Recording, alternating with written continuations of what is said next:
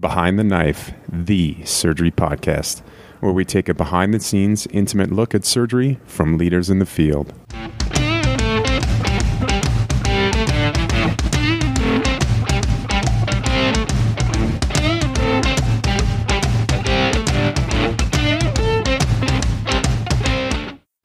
Welcome back to the UCLA Endocrine Surgery team. We're excited to be back and recording our next episode. I'm Rivka Shenoy. I'm a PGY5 general surgery resident here at UCLA. I'm Vivek Sant. I'm the current UCLA endocrine surgery fellow. Mike Lier, professor of surgery. James Wu, I'm an endocrine surgeon at UCLA.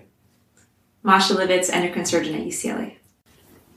We start our first case at the UCLA Endocrine Surgery Clinic. So we saw a 38 year old female with Hashimoto's thyroiditis who presented for an evaluation of a right thyroid nodule. This was first noticed five years ago, and the patient has no family history of endocrine disorders or thyroid cancer. We performed a bedside neck ultrasound, which showed a 2 centimeter right thyroid nodule. So, I want to start by talking about the characteristics on ultrasound that we look for in these uh, thyroid nodules. Vivek, can you talk a little bit about what, you, what characteristics are important here? Sure. So, there, there are a variety of characteristics that would make one more or less concerned about a thyroid nodule. Uh, they include the composition. Uh, for example, a purely cystic nodule may be less concerning uh, than other characteristics. The echogenicity, the shape, the characteristics of the margin, uh, as well as uh, calcifications or echogenic foci. And we have a couple of different classification systems to bring together all of these characteristics to better quantify uh, in a more quantitative or less quantitative, quantitative way. Uh, we have the TI-RADS system as well as the ATA classification, and this helps risk stratify based on ultrasound features. So, based on those characteristics that we just talked about, how would you make the decision when or when not to biopsy one of these nodules? Based on the gradation of the TI-RADS classification, the more highly suspicious a nodule looks, for example, a TI-RADS 5 nodule, the smaller the size cutoff you would use for biopsying. For example, a TI-RADS 5 classified nodule, you may want to biopsy as small as just over one centimeter. Uh, TI-RADS 4, if it's greater than 1.5 centimeters, you may biopsy it. And for a TI-RADS 3, you would accept up to 2.5 centimeters before biopsying it. Yeah, and just as a comment, you know, we frequently talk about how there are so many thyroid nodules that are discovered and you know, most of them are not very aggressive and we don't want to biopsy every little thing. I think this patient has a palpable thyroid nodule, which is a little bit different because their risk of malignancy is probably a little bit higher in a new palpable nodule versus just one discovered incidentally based on imaging. And I think in terms of the size cutoff, it's maybe easiest to remember anything less than one centimeter, even if it looks somewhat suspicious, as long as there are not any abnormal lymph nodes or really high risk characteristics like local invasion on the ultrasound, we don't want to biopsy it um, because it's probably not going to hurt the patient. And then over one centimeter, we start thinking about the specific imaging characteristics to, de- to determine when to biopsy. For this patient, we the characteristics of the nodule were that it was solid, hypoechoic, it had smooth borders, and it had rim calcifications. So this patient did go ahead and get a biopsy. Um, and before I talk about the results of the biopsy, you know, I want to spend a couple minutes thinking about the Bethesda criteria for reporting thyroid cytopathology. I feel like this is one of those things that I always have to look up before starting an endocrine rotation. So I'm just really quickly going to go over the categories and maybe we can spend a couple minutes talking about the nuances of it. There are six Bethesda classification categories. The first is non diagnostic or unsatisfactory, and that just means that there weren't enough cells to be able to provide a diagnosis. The second is benign. The third is atypia of undetermined significance or follicular lesion of undetermined significance, which we'll talk about a bit more. The fifth is follicular neoplasm or suspicious of follicular neoplasm, which likely would need surgery. And the sixth is suspicious for malignancy, which again would likely need surgery. Dr. Yeh, can you speak to how these criteria have changed over time and talk a little bit more about them? All right, so those were the Bethesda categories that we just went through. They're, I think they're fairly easy to remember.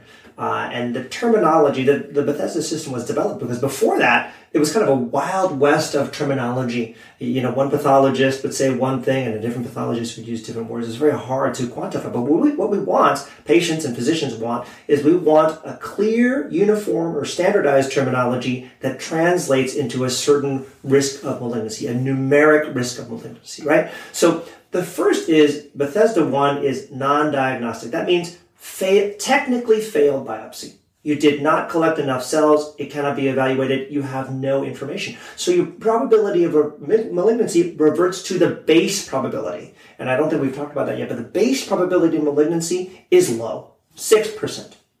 Right? So in the absence of information, you don't have a different post-test probability. Great. So let me talk about then Bethesda 2 or benign. And this is so reassuring. And this has been kind of the reason that FNA for thyroid disease, or uh, solitary thyroid nodules, has been so useful for 20 plus years, uh, is because the negative predictive value of a cytologically benign FNA is so good. It pushes the risk of malignancy down to like less than 4%, right? So those people can all safely avoid surgery. And remember, a benign call, a Bethesda 2 call, is 70% of the total FNA calls. So all, you know, you start with 100 people in a room, 70% of them cross the room and are going to safely avoid surgery. All right, so next let's talk about the Bethesda 3 and 4 categories. Uh, we tend to consider these as a unit uh, because they are intermediate probabilities, right? So two closely related words, an indeterminate biopsy associated with an intermediate probability of malignancy ranges about 20, 10 to 40% with the if, if we take that as a big pool, the overall risk of malignancy is around 20% because there are more Bethesda 3 calls than Bethesda 4 calls, right? Uh, then we have Bethesda categories 5 and 6, and those are the ones that are almost certainly malignant. So here at UCLA, uh, the risk of malignancy associated with the Bethesda 5 result, that's uh, it's called suspicious for malignancy, is 85% plus and for Bethesda 6, 95% plus, so you must act as if those are malignant. I should say that the Bethesda classification system was revised in 2017. Why was it revised in 2017? It was to incorporate a new pathological term, NIFT-P. Now, this has a, very hard to, to articulate all the words in NIFT-P, but I'm going to try. Non-invasive follicular thyroid neoplasm with papillary-like nutri- nuclear features. Oh, Nice. almost got it. Ah, so close. Uh, but you get the message. Uh, and what does that mean? So this entity was coined to reclassify a group of tumors that was previously called malignant, and and we wanted to reclassify. People wanted to re, scientists wanted to reclassify it as non-malignant. Why was this? Um, so the previous category was encapsulated follicular variant papillary thyroid carcinoma. Everybody knows what papillary thyroid carcinoma is. Follicular variant papillary thyroid carcinoma, the slow pokes of papillary thyroid carcinoma, and the encapsulated on top of that is super, super slow pokes, right? So Nikiforov et al. in a 2016 JAMA oncology paper looked at this group of tumors in a multi-institutional study and found that none of them invaded and none of them metastasized. So they advocated changing the name from it to basically delete the word cancer from the nomenclature. So NIFT-P lesions are currently uh, considered pre-malignant. So we should operate on NIFT-P. The upshot of this is when you do a needle biopsy and the ultimate histopathologic result is NIFT-P, that's considered a true positive because that patient has a pre-malignant lesion and needed surgery. All right. Uh, and so that was the rationale behind the 2017 revision of the Bethesda classification system for thyroid cytopathology because it, it considers NIFT-P malignant. I, I think one important point of the Bethesda system uh, is that even though it is made so that we have a standardized language between pathologists and surgeons, that it still depends on the pathologist and the pathologist in a single institution.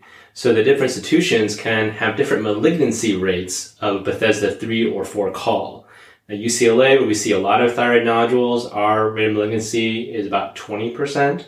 uh, for Bethesda 3 and 4 nodules, but at other institutions which may see less uh, thyroid nodules, the pathologists see less thyroid FNAs, they may try to hedge, and if some cells look a little bit abnormal, they may tend to lean into Bethesda 3 4 categories instead of calling it benign, lowering the overall malignancy rate. This brings us back to our case. This lady's cytology was sent out for FNA, and it returned in that indeterminate category, which is atypia of undetermined significance. The next step here was that it was sent for genetic testing. Before sharing those results, I want to pause and think about when we send these out for genetic testing. Yeah, so we just heard that the risk of malignancy in these indeterminate Bethesda 3 and 4 categories is between 10 to 40%. So in the past, we would either repeat an FNA for Bethesda 3 or do a lot of diagnostic lobectomies. And a lot of these patients ended up having benign disease. Um, so now we have molecular testing for these indeterminate categories to help us further refine the risk of malignancy. So molecular testing really is most useful for the diagnosis of indeterminate thyroid nodules. Um, there are probably two kind of main molecular testing companies or technologies, which are Afirma GSC, um, which is an mRNA-based technology, and then ThyroSeq of V3, which is DNA and RNA based. And we have been doing a randomized trial at UCLA for the past several years comparing these two molecular testing technologies. Um, and what we found is that they have a pretty similar performance for our patients, um, so that the positive predictive value is about 50 to 60%. So you go from having, let's say, Bethesda 3 result with a risk of cancer as low as maybe 10 or 15%. And if the molecular test is suspicious, then the risk of malignancy goes up to 50 or 60%. So it's very useful for those categories her genetic testing came back with a suspicious result. And specifically, she was BRAF mutation positive. So, Vivek, I want to turn the conversation back to you. Let's pretend we're sitting in the clinic again with this patient going over her results. How do you counsel her on next steps and what treatment options does she have? What I would counsel the patient is as follows. She has a two centimeter right thyroid nodule initially determined to be atypia of undetermined significance. But now she has the BRAF V600E mutation, which is diagnostic. It's one of the few mutations that is diagnostic for papillary thyroid cancer. So this additional molecular testing has actually given us a significant additional piece of information. Given that she has a two centimeter cancer, she should undergo surgery, and at the very least should undergo a lobectomy of the affected side. Now the question that remains is how concerning is this mutation, and should she be considering having a total thyroidectomy and potentially additional adjuvant treatment as well? So before we get to that, um, I just wanted to make a point about kind of molecular testing in general for these indeterminate thyroid nodules.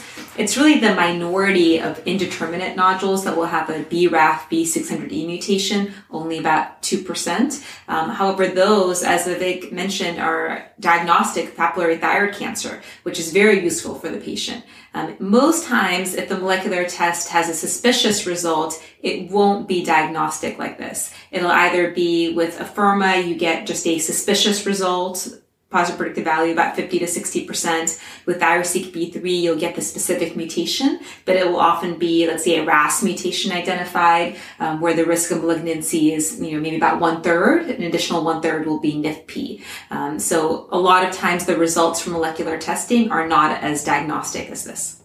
The way I would think about a BRAF V600E mutation right now is that I know a lot of clinicians are concerned about finding this mutation in thyroid cancer. Uh, and it's a unique situation because we normally don't get genetic testing on all thyroid cancers. But when we find it, uh, people think back to some publications that came out in JAMA by Xing et al. in 2013 showing that BRAF mutated thyroid cancers, uh, patients with those are more likely to die of their thyroid cancer than patients with wild type BRAF. However, uh, the mortality rate was still low of BRAF mutated cancers, about 5%, compared to about 1% in wild type. And when they controlled for things like lymph node status, extrathyroidal extension, distant Mets, then just having the BRAF mutation out of itself was not an independent risk factor. That just means that patients who had this mutation are likely to show up with worse signs. But in this patient, who only has an intrathyroidal two centimeter nodule, no signs of lymph nodes on ultrasound, no signs of extrathyroidal extension, I would treat her like any other two centimeter thyroid cancer until there's more data. I know that's a little bit controversial. So for her, I would recommend just a thyroid lobectomy and not take the added risk of doing a total thyroidectomy. This is a great point. Uh, and just for the audience, uh, I want to point out that we are now straddling the line between diagnostic information and prognostic information, which is one of the coolest aspects of the molecular testing era. Um, backing up slightly, the different molecular tests yield different types of information, right? So the in order to wrap our heads around this, what, what makes it challenging is it's layer upon layer of conditional probabilities. We started with a base probability of 95% benign.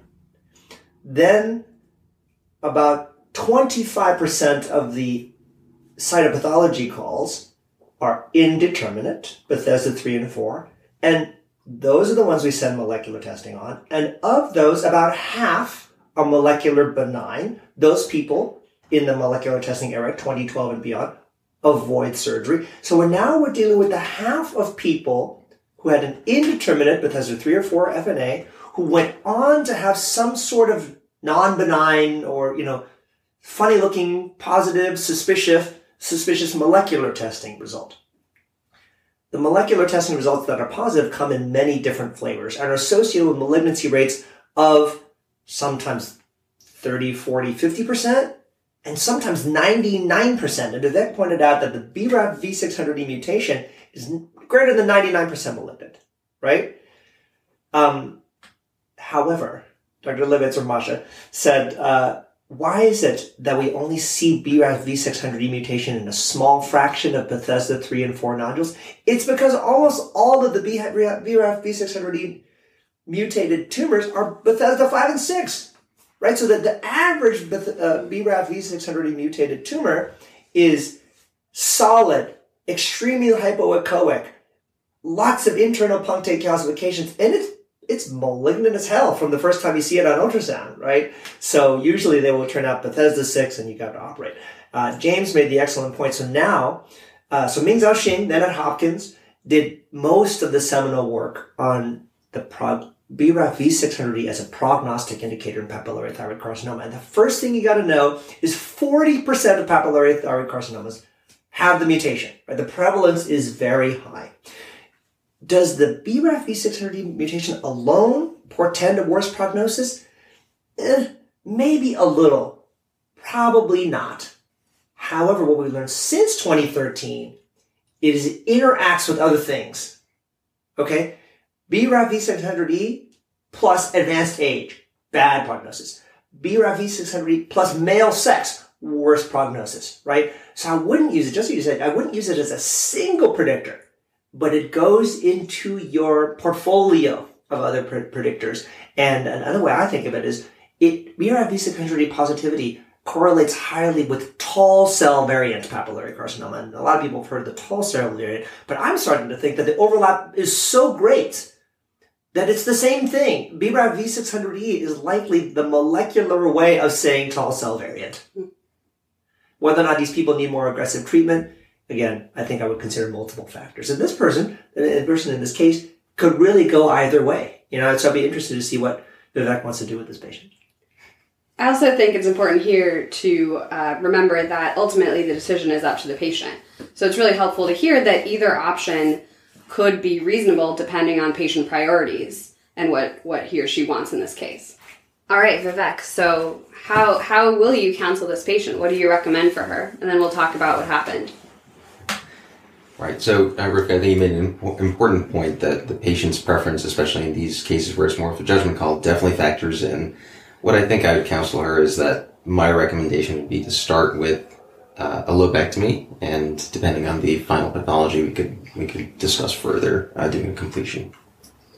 And I just want to comment that we're really moving towards personalized medicine, you know, with kind of the combination of all of these results. We have the patient specific tumor, molecular test results, their clinical factors, the ultrasound characteristics. So we can really put all of this together and, and counsel a patient very specifically with what are her risk factors and outcomes depending on what treatment she chooses. This is totally different from 2012. Right, 2012, everybody got a total thyroidectomy, everybody got RAI, and it was this like hammer that we just used to hit everything. Now it's very nuanced. Yeah. You know, uh, I remember the f- after the publication of the 2015 ATA guidelines, and I first saw a patient that could go either way. And there was this, this awkward moment where I was looking at Jen and our nurse practitioner, and she was looking at me. We're like, "What are we gonna do now? we we have all these uh, potential decisions." And and Rivka, you made the point that we're definitely in an era of shared decision making, um, and lobectomy is kind of the initial operation of least regret.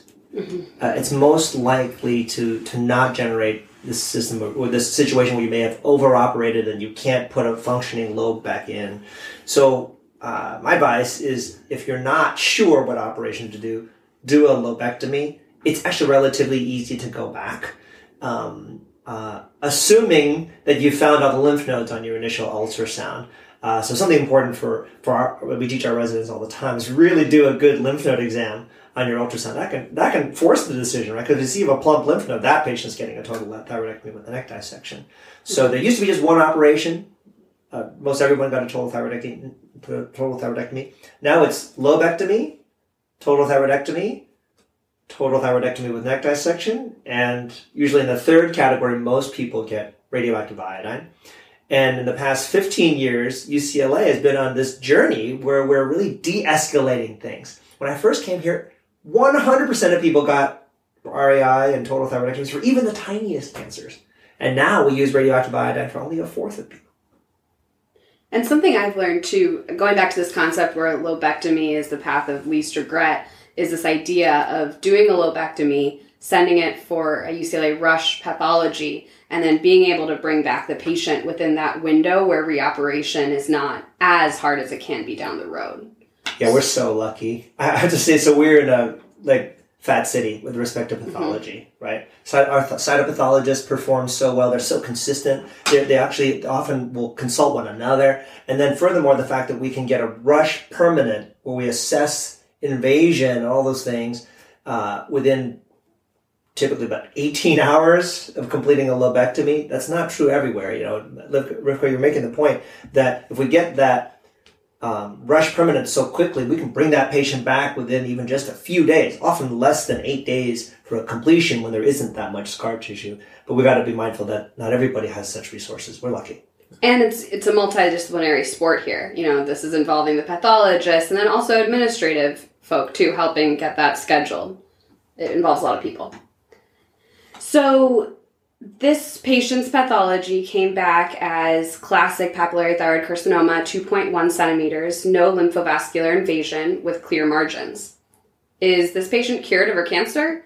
What else does she need next? And I should mention that she did receive a total thyroidectomy. So I would say this patient, I mean, the cancer has clearly been removed. Patient has undergone a total thyroidectomy. You did your lymph node mapping evaluation on ultrasound prior to surgery. You didn't see any abnormal lymph nodes. You looked again in the central neck during the surgery. You didn't see any abnormal lymph nodes. I think this patient probably is done with treatment for now. And what we tend to do in this case is we check tumor markers at kind of an early time point, you know, about four to six weeks after surgery. Um, and if the thyroglobulin is already very low at that point, there's clearly no evidence of any additional disease. Um, this patient probably could be observed. That's a great point. This is one of the newest things. The literature on this topic is, is one of the newest things in all thyroid cancer management. So thyroglobulin can be expected after a total thyroidectomy. The serum thyroglobulin level can be expected to disappear at about day 25.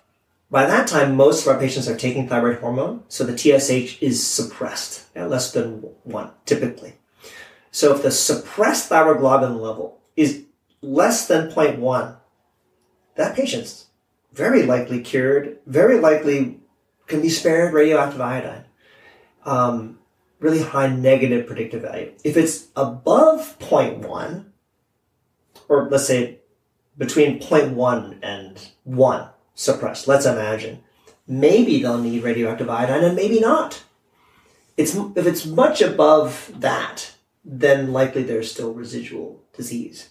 And there are some groups uh, in Europe looking at those mid, that middle ground, 0.1 to 1, and finding if you just wait like a year, a lot of them will revert to undetectable thyroglobulin and can also be spared radioactive iodine. But Masha makes the great point that that early post-op thyroglobulin is a fabulous, very sensitive indicator of the completeness of your resection. And I look at that on all of my patients. I feel like that's my report card. And I think that this concept has really been pushed forward by Michael Tuttle, a really great endocrinologist at Memorial, where he's really made a classification scheme for response to initial therapy. And uh, what they've shown is that by looking at factors like the ultrasound or other imaging and thyroglobulin, that the response to initial therapy actually better predicts your risk of recurrence than what your initial pathology and presentation showed. So even if you were characterized as intermediate or high risk initially, if your response to therapy is excellent, then you actually drop into the lower risk category. And so getting that first data point back before you decide on further treatment is really important. Another point is that this uh, young woman, she had Hashimoto's thyroiditis. Oftentimes those patients will have thyroglobulin antibodies, and that will make it so that you can't follow serum thyroglobulin even after a total thyroidectomy. But we've also learned that uh, even though you can't follow thyroglobulin, you can actually follow the titer of the thyroglobulin antibodies. And so you can actually, if the antibody titer is falling and continues to fall after a total thyroidectomy, that's a sign that uh, things are going well. And rising thyroglobulin antibody titers is a sign of potential recurrence to guide your therapy later. Now, I think we're sort of all on the same page about this young woman with a small two centimeter intrathyroidal nodule, no lymph nodes involved, probably fairly low risk, even with the BRAF V600E mutation. Um, you know, just looking at the current American Thyroid Association guidelines from 2015, which have this really nice risk uh, stratification system based on the pathology, and they classify the tumor into low, intermediate, or high risk. Um, and the risks are what is the patient's risk of recurrence? And a patient with a papillary thyroid cancer less than four centimeters with a BRAF V600E mutation is actually technically in the intermediate risk category hmm. with a quoted risk of recurrence of up to 10%. Now, I think um, the guidelines, first of all, are currently being revised. Um, and I'm not sure that's really looking at all the patient's clinical factors. You know, as we heard, a young woman is probably different than an older man uh, with this BRAF V600E interaction.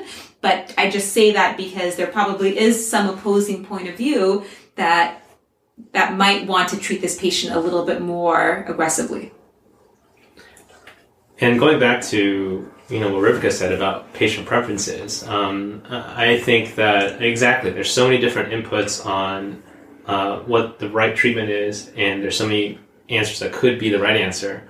There was an interesting study um, recently looked at patient counseling and what they felt like their input was into whether they got radioactive iodine or not. And the majority of patients actually felt like they had almost no say in whether they got radioactive iodine. And this was only published a few years ago. So I think that really emphasizes that now in this new world where almost anything goes, uh, that we really should refocus on what the patient wants, just like Rivka said. So a couple minutes ago, James mentioned the concept of dynamic risk stratification. I don't know if everybody caught that because he said it pretty fast. But he's talking briefly about Michael Tuttle, and this concept. Uh, that's you know I would have to say in all of the surgical fields, it's most advanced in thyroid cancer than compared to almost any other malignancy. A lot of cancers, uh, we just stage TNM classification, AJCC, you get a prognosis, right? But if you think about it, that's a snapshot taken at the time the pathologist looks at your tumor. And then it is static and doesn't evolve. Uh, you know, and both Masha and James have raised the point that what about all the data that comes after the operation? We've got thyroglobulins that are in the basement, we've got scans that are negative, we've got ultrasounds that are, those are all, they should be incorporated into what we tell the patient about their risk of recurrence right? So this concept of dynamic risk stratification, we see all our patients, thyroid cancer patients, a year later. They may have walked into the door, you know, as an intermediate risk of a recurrence patient with a BRAF positive, uh, BRAF V600E mutation and you're needing a total thyroidectomy and a big tumor. But after one year, if their thyroglobulins are all undetectable and their ultrasounds are all negative, they're no longer that same patient. Their risk of recurrence re-stratifies down, right? So I remember a couple of years ago, maybe 2014, I was in a tax, I was in a taxi with Michael Tuttle. And, and at that time, he, this idea of dynamic risk stratification was rolling around in his head and it was rolling around in mine. And I was sitting in the front seat of the taxi and he was talking about this and I said, yeah, all these patients coming in and they've got negative thyroglobulins, they've got negative ultrasounds. And everybody wants to know on the day they get diagnosed with cancer, look into my future. Give me the crystal ball. What's my future? And I'm like, you know, I can't tell you today. Today, what we have is a blurry photograph. And as the next year goes on, we're going to get more and more data, and that photograph will come into sharper and sharper focus. I said, that is what I am telling my patients. And Mike Tuttle ruthlessly stole my idea. he, he, he then went home and told his photographer daughter to take three pictures of a flower one very blurry, one more uh, uh, in focus, and one sharply in focus. And then he made this slide. and, and to his credit, he calls the slide the focus of Yeh. Uh, and he went around and showed this slide all over the world. Um, and because the, the blurry photograph is the perfect metaphor for a dynamic risk stratification, uh, which is one of the really one of the coolest aspects I think of thyroid cancer management that makes it dif- different from other types of cancers we manage. It was highly intuitive.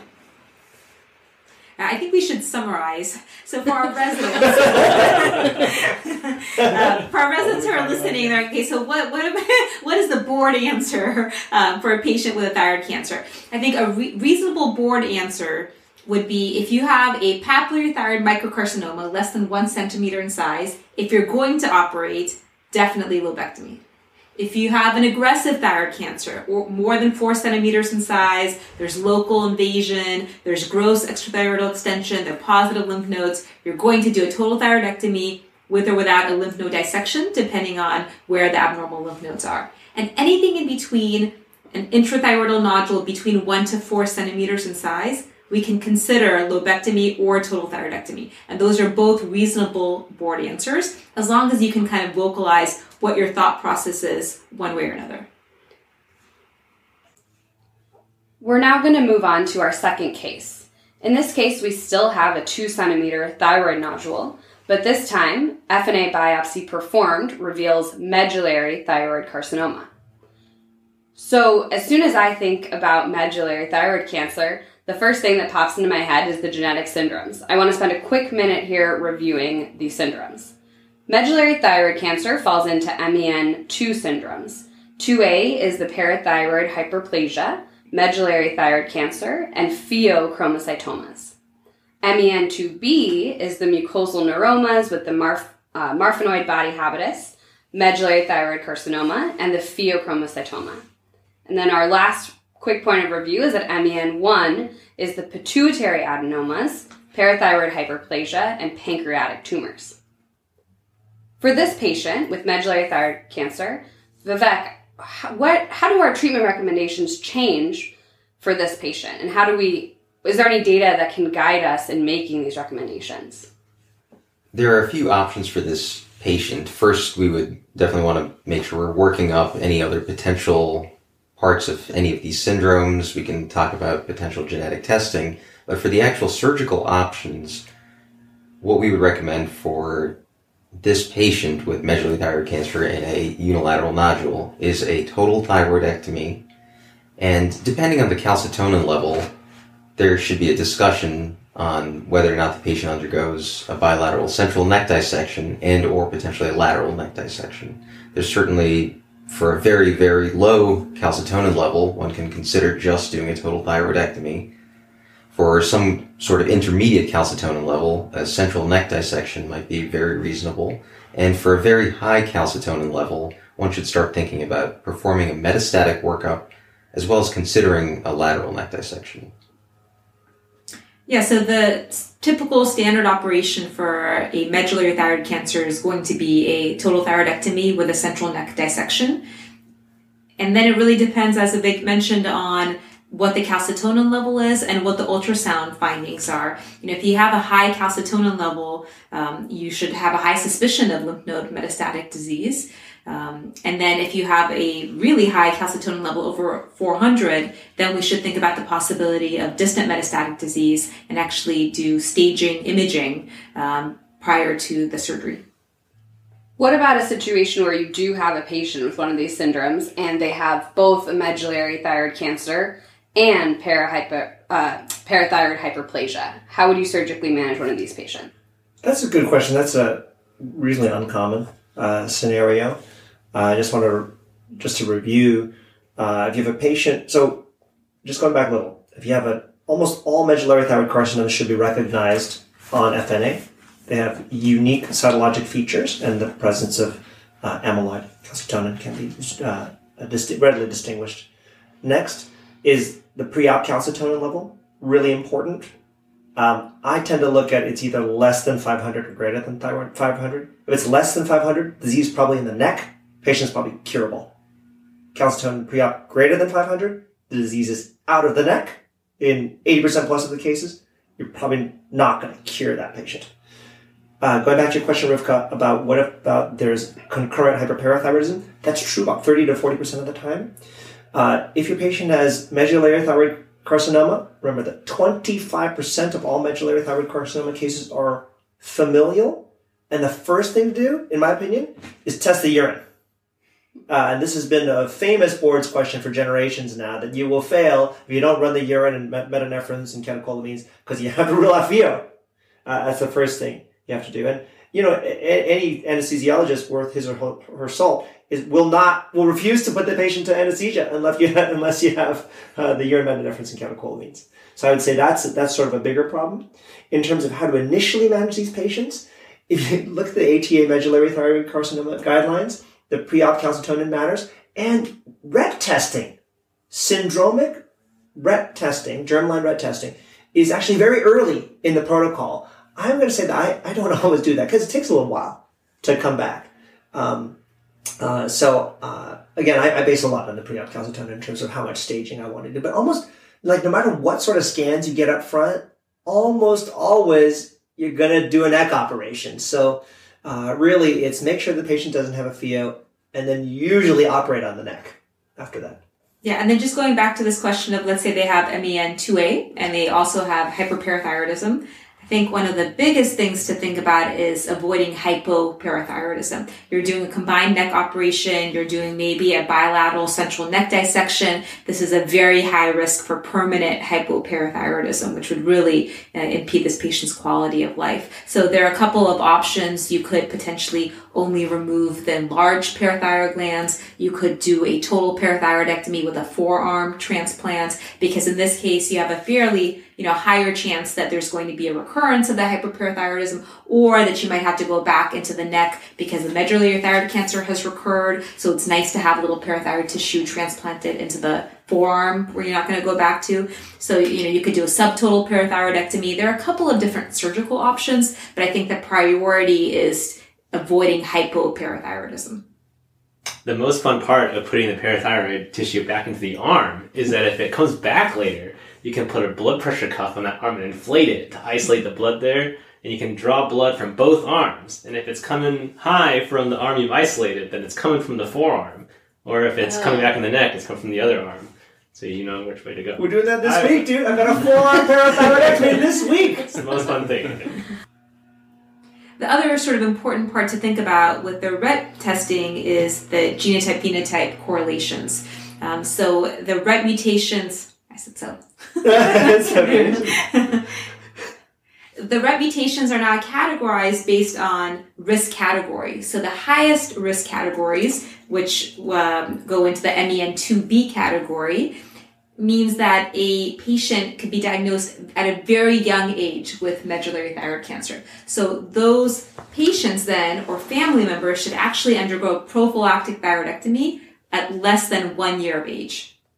And then most other patients, um, they can undergo a prophylactic thyroidectomy at a later age, depending on if they have a high or intermediate risk mutation. So for the intermediate risk RET mutations, for the family members, we can actually do yearly calcitonin and ultrasound screening and delay the thyroidectomy for the time when the disease is first just starting to appear. I think that the RET mutations They don't specifically confer a more aggressive um, sort of disease course, but an earlier disease course. So if we know about those, we could time our treatment accordingly. There's a really nice table you can reference in the ATA guidelines on medullary thyroid cancer in 2015 that has a table of all of the RET mutations and their associated risk level. Practically speaking, there there are only two mutations you need to know. Uh, so uh, MEN1, MEN2 actually very different, right? Remember, MEN2 it's a recept the gene, the RET tyrosine kinase. It's a surface molecule that dimerizes when it activates. Uh, it's a gain of function mutation. It's a growth signal, right? Codon 634 mutation, so common, accounts for most of MEN2A. Um, it's sort of like the middle of the molecule, the extracellular portion of the molecule. And yeah, everybody gets medullary thyroid carcinoma because that's what unifies all of MEN2, medullary thyroid carcinoma. But it's weird. The codon 634 MEN2As, not that severe. Sometimes you find them in the 50s, 60s. You know? Uh, the, the sporadic medullary carcinomas are worse than the codon 64, 634 MEN2A medullary thyroid carcinomas. The other one, one that should scare you, 918. Codon 918 mutation, intracellular tyrosine kinase domain, and that tyrosine kinase is just churning. It's just churning down, uh, downstream intracellular growth signals. Uh, those people have medullary carcinoma before the age of one. And wow. and they have they tend to have MEN2B, B for bad, right? So MEN2B is the weird one, where they have horrible medullary carcinoma and they look weird they have marfanoid habitus and all this weird thing. And you know, when you meet a patient with MEN2B and a codon 918 mutation, when you meet them, they're probably going to die. Mm. If you meet them as an and they're like walking around, right? Because the only person you can save is that person's kid. Uh, so really important genotype phenotype correlation. The entire spectrum of disease, from really indolent disease to super scary disease, like basically when you're a baby, that's already growing in your neck. That's my Halloween costume. 918. Woo! that's terrifying. With, with grapes to my neck. All right, a summary for our medullary thyroid cancer case. When you have a patient who has had a thyroid nodule and the biopsy is medullary thyroid cancer, number one, rule out uh, the other parts of a potential genetic syndrome, most importantly, a pheochromocytoma, before taking that patient to the operating room. Then, when we go ahead and think about the surgery, we want to think about what the pre-op calcitonin is, and then also what the ultrasound looks like to identify any abnormal lymph nodes to help guide the extent of surgery. Most commonly, you're going to do a total thyroidectomy with a central neck dissection, unless the pre-op calcitonin is very low, like less than 40. And you're going to think about a lymph node dissection depending on what lymph nodes are involved based on the ultrasound findings. There are some people that advocate doing a prophylactic, even lateral neck dissection if the pre-op calcitonin is very high. But I would say a lot of centers, including ours, really don't do that, and we decide on the extent of lymph node dissection based on the imaging findings. Um, and then, um, you know, the RET mutation matters in terms of at what age you expect the patient may develop their disease. So it's really helpful for other family members to decide uh, what age they might need a prophylactic thyroidectomy. The third case is a 65 year old male who presents into clinic with a massive neck mass that has been rapidly enlarging over the past two months. This patient has no other family history of endocrine disease. On his CT scan, there's a mass effect on the upper airway of this mass with rightward deviation of the trachea. On your physical exam, the patient is slightly tachypneic, but at the moment he's breathing comfortably and there's no active stridor. He does report that he cannot lie flat at night because of shortness of breath. My initial concern here is his respiratory status. James, can you talk about how to manage this, specifically whether or not this is a patient you would consider a trachon? Absolutely. When a patient presents with a massive neck mass, and our thoughts really go to either a massive goiter or a really terrible cancer. I think the key in this case is that it's rapidly grown over two months, a really short amount of time. We've seen many patients with massive goiters, and um, though they cause compressive symptoms and be uncomfortable, in general, they're not going to cause uh, airway compromise in the majority of cases. In this case, my major concern would be an anaplastic uh, thyroid carcinoma. So the first step is to get the diagnosis. So I would want uh, uh, to get fine needle aspiration or a core needle biopsy. And because I already have this presumption that it could be anaplastic thyroid cancer, I would want them to also rush genetic testing um, to see if these patients are eligible for targeted therapy. And time is of really of the essence in these types of patients. And so doing that on the first biopsy is important. James, can you just go over what is your differential diagnosis in this area? Absolutely. I think the differential would be a massive thyroid goiter that has had a infarct and has bled into it, which can cause people to present with a sudden enlargement, a poorly differentiated or anaplastic thyroid cancer. Uh, certainly, any other type of thyroid cancers could also uh, rapidly grow in, two months, but that is unlikely. Uh, and then you have to think about anything else that occur could occur in the neck. So any head and neck squamous cell cancers, lymphoma, uh, really start to think outside the box. Uh, I think those are usually settled pretty easily just by doing your thyroid ultrasound, physical exam, all the things that we normally do as part of our initial workup. Uh, but of course, as a part of any good mock scenario, ABCs is most important, and we really have to address this patient's airway, especially since they're telling us that they're having trouble breathing. Now, you should first, on your physical exam, see if the patient is using their accessory muscles, if they look like they are uh, retracting a lot when they breathe, and if they're working really hard. If they seem like they're working hard and they're going to tire out, then that person needs to go from your clinic to the ED and be admitted for observation. Um, if otherwise they don't have any stridor, uh, they're breathing relatively comfortably uh, and without a lot of work, then I think the first step is to have a good conversation about their goals of care. Um, because if they have poorly differentiated anaplastic thyroid cancer, the mean survival of those is less than six months. And the treatments uh, usually aren't very effective. And I think this is controversial, but uh, the wisdom of whether to do a tracheostomy is difficult because if you place a tracheostomy in a patient who's uh, uh, otherwise well, you're going to rob them of their voice. You may impair their ability to swallow. You may impair their ability to be at home with their loved ones and really take away a short amount of time and quality of life that they have left. So before doing something like that, I think a good goals of care discussion uh, is really important to have with the patient and setting realistic expectations about what they can expect. In the meantime, uh, there are other interventions you can do, uh, having them sleep upright. If they have to be admitted, giving them supplemental oxygen uh, or Heliox, helium plus oxygen, make people feel like they uh, have an easier time with the airway, or giving them steroids. And I remember when we had a case like this, you talked a little bit about uh, tumor invasion two of the tracheostomy. Can you uh, speak to that? Uh, another uh, possible consequence is that the if you place a tracheostomy, the tumor tank can then uh, invade uh, where you created the surgical wound and start to grow out of the neck, or start to actually grow into where the tracheostomy was. Uh, both of which are also really tough on patients as well. The patient in this case did undergo FNA of of the neck mass, and it, it revealed an anaplastic thyroid cancer. What here? What are the what are the treatment options for this patient?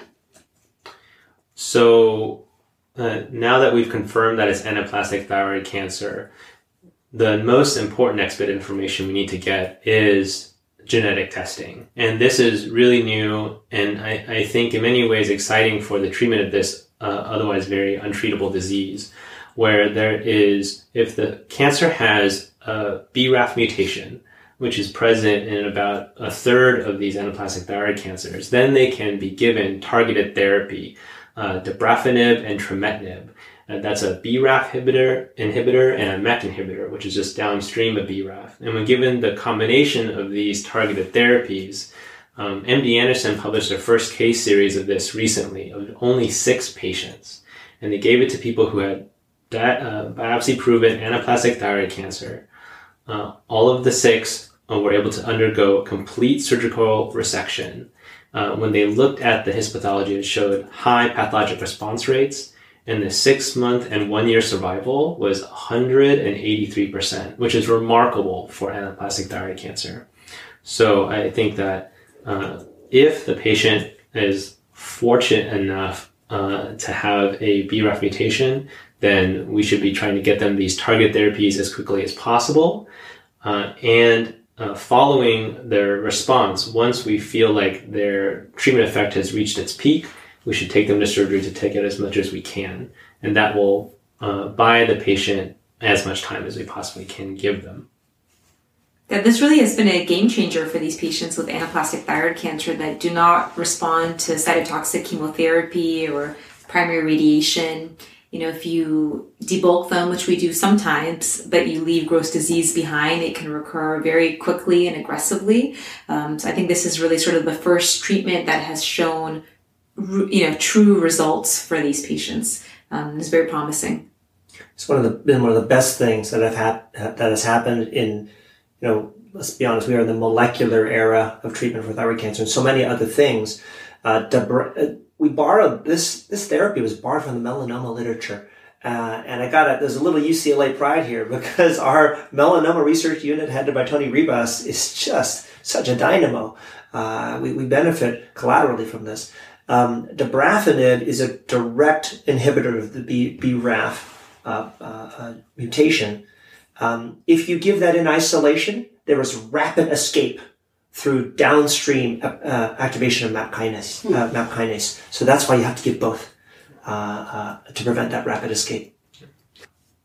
The summary for anaplastic thyroid cancer is that it is very, very rare, thankfully. It is very aggressive with a median survival of less than six months.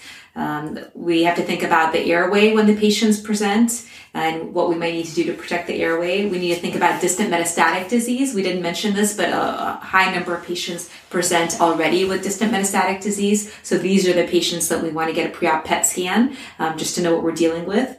All of these patients are considered stage four by the American Thyroid Association because of how aggressive the disease is. So we need to think about goals of care, really disclose the prognosis so the patients can be involved in their decision making. Um, test for BRAF V600E mutation very early to see if they're a candidate for the targeted therapy, and then have the possibility of surgery, um, maybe postoperative external beam radiation, um, as also potential treatment options. And as an overall summary, what I what I hope we've demonstrated is how important in, in thyroid cancer the the genetic profiling, kind of the microbiology of the cancer can be to determine what each of these patients need. These were patients who the first two had the same size tumor and and the recommendations were vastly different. And then this third patient still had thyroid cancer, but again, so vastly different in what we have to think about in their treatment. So to wrap up, the question that I'll leave is where is where is genetic testing for thyroid cancer headed, and where do you all think? Um, how do you think you'll be using it 15, 20 years from now? You know, right now, the role of genetic testing still is primarily for the diagnosis of indeterminate thyroid nodules to decide which patients can be observed and which patients need surgery.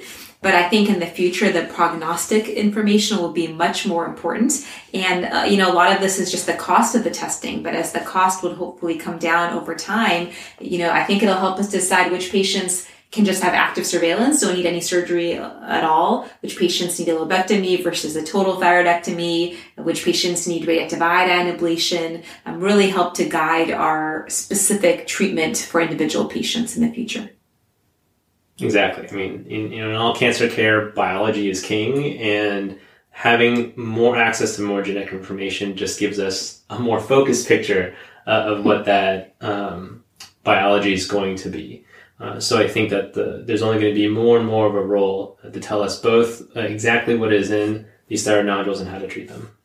I think it's going to be routine. You know, right now we only get molecular testing on at most 25% of thyroid nodules, right, based on Bethesda category. And I should note that we are in this like special little bubble here where everybody gets routine molecular testing. And we've made that so at UCLA, partially because we want to study everybody in a uh, uniform fashion. In most places in the United States, the, the number one thing that happens is no molecular testing for indeterminate thyroid nodules. It's expensive, you know. Um, and then there are many other institutions where the molecular testing is used selectively. I really think we're, we're headed, as the cost comes down, we're headed toward universal molecular testing uh, for these. And uh, how often is it going to allow us to customize an op, uh, ther- initial therapy for Bethesda 5 and 6 nodules? I think we're going to see that. I think we're going to see added value from that. And I think that will unfold in the next two three years. Until next time. Dominate the day. Yes, dominate the day. Until next time, dominate the day. Yeah. Until next time, dominate the day.